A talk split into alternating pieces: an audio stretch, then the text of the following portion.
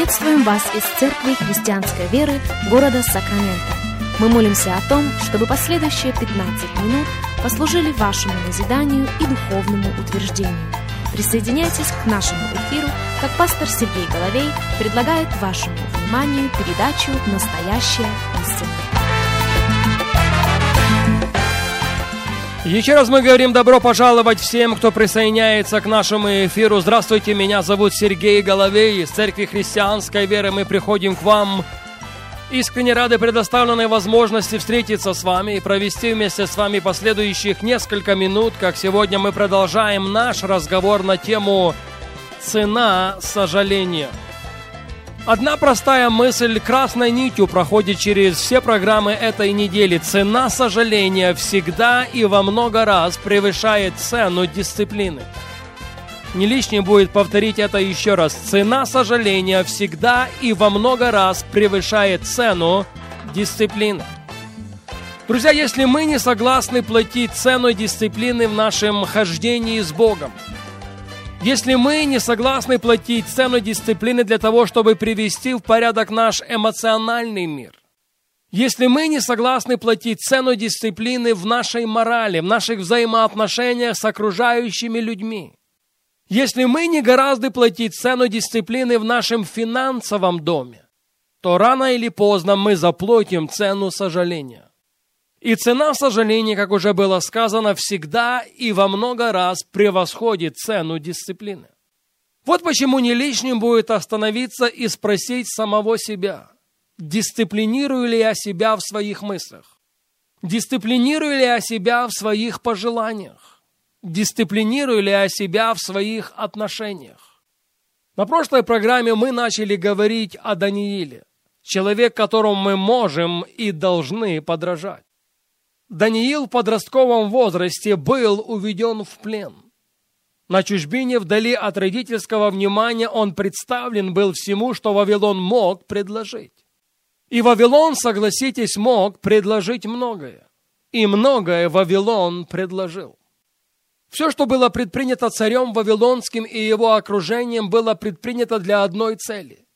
Они были заинтересованы в том, чтобы индоктринировать Даниила чтобы индоктринировать Даниила и его друзей.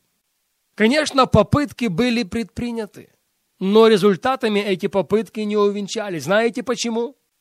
Потому что Даниил всегда и на всяком месте гораздо был платить цену духовной дисциплины. Его готовность платить цену духовной дисциплины открыла ему двери для повышения. Более того, его готовность платить цену духовной дисциплины наделила его силой выжить в тех обстоятельствах, в которых он находился. Давайте обратимся в пятую главу, прежде чем мы перейдем в шестую. Книга пророка Даниила, пятая глава и десятый стих говорит так. Царица же по поводу слов царя и вельможьего вошла в палату пиршества. Начала говорить царица и сказала, «Царь, вовеки живи». Да не смущают тебя мысли твои, и да не изменяется вид лица твоего. Есть в царстве твоем муж, в котором Дух Святого Бога. В дни Отца Твоя найденный в нем свет, разум и мудрость, подобная мудрости богов. И царь Навуходоносор, отец твой, поставил его главой тайноведцев, обаятелей, халдеев и гадателей. Послушайте еще раз, что было сказано в отношении Даниила. Это муж, в котором Дух Святого Бога и в нем были найдены свет, разум и мудрость, подобная мудрости богов. Но вот на что мы должны обратить внимание. Царь Навуходоносор поставил Даниила главою тайноведцев, обаятелей, халдеев и гадателей. Я спрашиваю у вас, что наделило его силой выжить в этой атмосфере колдовства? Ничто иное, как ряд духовных дисциплин не что иное, как его готовность платить цену на ежедневной основе. Перейдем сейчас в шестую главу. Книга пророка Даниила, глава шестая, и мы начнем читать с первого стиха. Угодно было Дарию поставить над царством 120 сатрапов, чтобы они были во всем царстве, а над ними трех князей, из которых один был Даниил, чтобы сатрапы давали им отчет и чтобы царю не было никакого обременения. Даниил превосходил прочих князей и сатрапов, потому что в нем был высокий дух, и царь помышлял его поставить над всем царством. Согласитесь, очень престижное место. Но подумайте о том, насколько это ответственно. Где черпать силу, чтобы все сделать и везде успеть? Ответ один и тот же. Сила в готовности Даниила платить цену духовной дисциплины. Читающие Библию знают, что произошло впоследствии. Посмотрите на четвертый стих. Тогда князья и сатрапы начали искать предлога к обвинению Даниила по управлению царством. Но никакого предлога и погрешности не могли найти, потому что он был верен, и никакой погрешности или вины не оказалось в нем.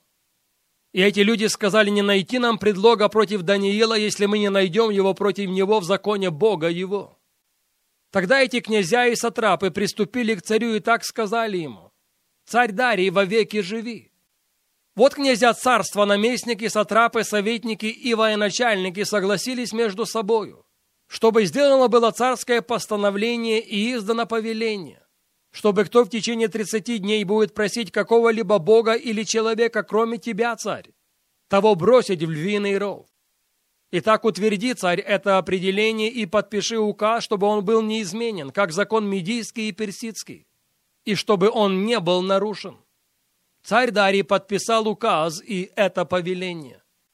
Друзья, если нам что-то надо знать о Данииле, то все, что нам надо знать о нем, оставлено для нас в 10 стихе 6 главы.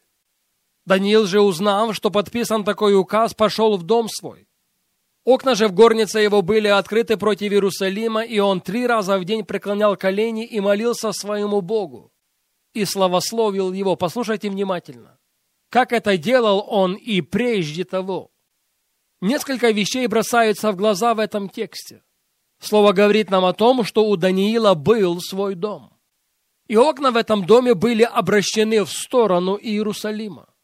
О чем это свидетельствует? Это свидетельствует о том, что Даниил имел веру в Бога Авраама, Исаака и Израиля.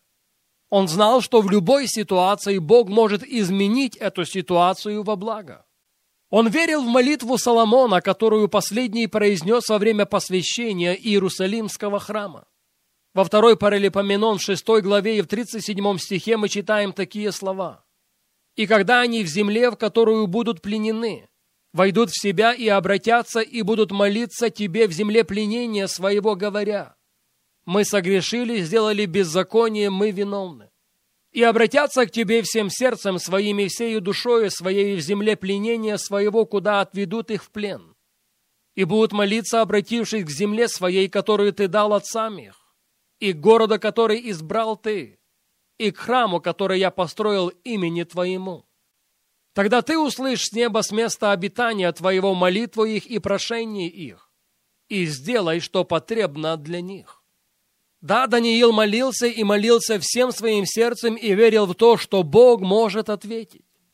Но, друзья, на колени Даниила поставил не указ царя, изданный против него.